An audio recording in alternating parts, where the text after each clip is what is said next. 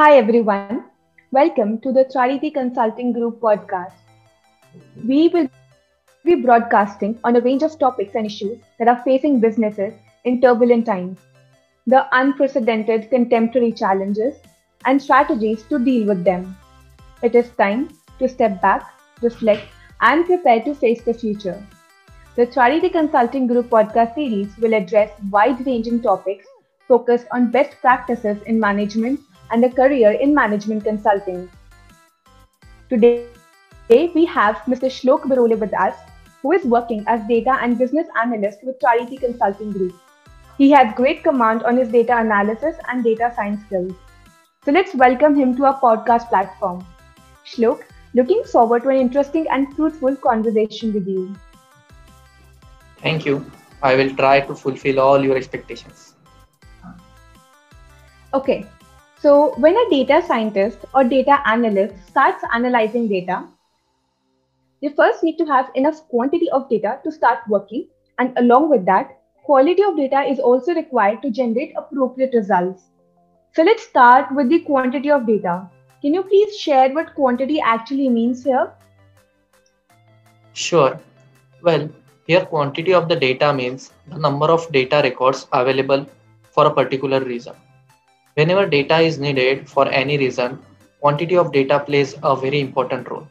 If you don't have a su- sufficient amount of data, then what is the use of that data? For any data, quantity should be maximum as possible. The reason behind this is the larger the data you get, you are tending to get stronger results or insights from the data. Otherwise, making insights from a small quantity of data and using those insights for your problem solving doesn't make sense. It may lead you in the wrong direction and provide false insights. Quantity of data decides the reliability of model which one needs to create during analysis. More the quantity of data, the more reliability of data. As simple as it. Consider the example of a mobile company. It wants to collect their sales data to figure out what are the positives and negatives of their business. In such cases, if we have a small quantity of data, then there are the chances of getting less diversity in collected data, like the data will not cover their all products or uh, it will cover very few demographics in the uh, in their data. These things led to generating bias insights, which will obviously no company wants. Indeed, it was a very deep and thoughtful explanation. Now let's understand what do you mean by quality of data? So basically, quality of data means the measure of condition of data on the basis of its accuracy, completeness, consistency.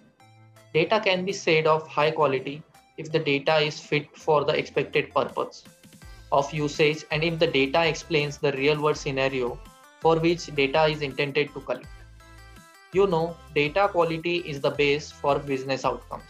If you fail to achieve quality, then you will not be able to gain proper information from it, and which will cause you to provide less knowledge, and less knowledge will not generate good business outcomes. To explain data quality in a very simpler words, data quality is considered to be high if there are no missing values in data and minimum outliers for the past few minutes, I'm talking about whether data quality should be utmost or good and all. But what reduces the quality? The main reason behind the decreasing quality is the human errors. Also, there can be other reasons also, like lack of communication between the departments in the company and uh, lack of strategy or planning. To get more clear idea about data quality, you can have an example of human health Data quality is quite similar to human health. Finding out exactly which factor of our diet or exercise affects our health is very, very complex. Likewise, finding out how one element of data may affect our business is also a very complex procedure. Wow, that is a very interesting and amazing analogy. Yeah, right. For example, many times a condition arises while dealing with financial reports that you get different answers for the same question. And this situation arises due to the poor quality of data. It is not a person's single person's task to maintain quality of data. Improving the quality requires the balance efforts from all your employees of the company, your process strategy, technology, as well as continuous monitoring from the top level management. Whenever you start managing quality of your data, the main goal is to utilize balanced set of solutions in order to prevent future quality issues and to clean the data that does not meet the quality KPIs needed to achieve the business objective of today and tomorrow. You can measure the quality of data on the dimensions like uniqueness, completeness, consistency, precision, relevance, accuracy, and the integrity. When you actually start working, you will face challenges in maintaining data like uh, inaccurate data, old and not updated data, redundancy, inconsistent format, and incompleteness in your data. Oh, okay. So it was very insightful. So with this, we have understood the actual meaning of quantity and quality of data. So according to you, Shlok, what should be given more preference? Looking at our previous talk, it is, it is pretty much clear that both the quality and the quantity of data are very, very much important. Neither quality nor quantity can be ignored. I believe it should always be going hand in hand. It is like tires of a bike. If any one tire punctures, the, bi- the bike doesn't run smoothly. Having less quantity of data makes your result biased, while having poor quality of data results to incorrect insights. It is always good practice and it will beneficial for your client or a company to achieve balance between quantity and quality. Whenever we analyze data and try to get insights, our main intention behind that is to achieve something valuable, which will help to improve our business operation and lead us to more profitability. This is the basic need for every business. And to achieve and to achieve it, it is always better if you can have a balance between quality and quantity of your data, which will achieve the maximum level of accuracy in your insights and results. So, quality and quantity both are of high importance. I absolutely agree with you. But let's say in the worst case, if a situation arises where we can achieve either quantity or quality, then what should be our action?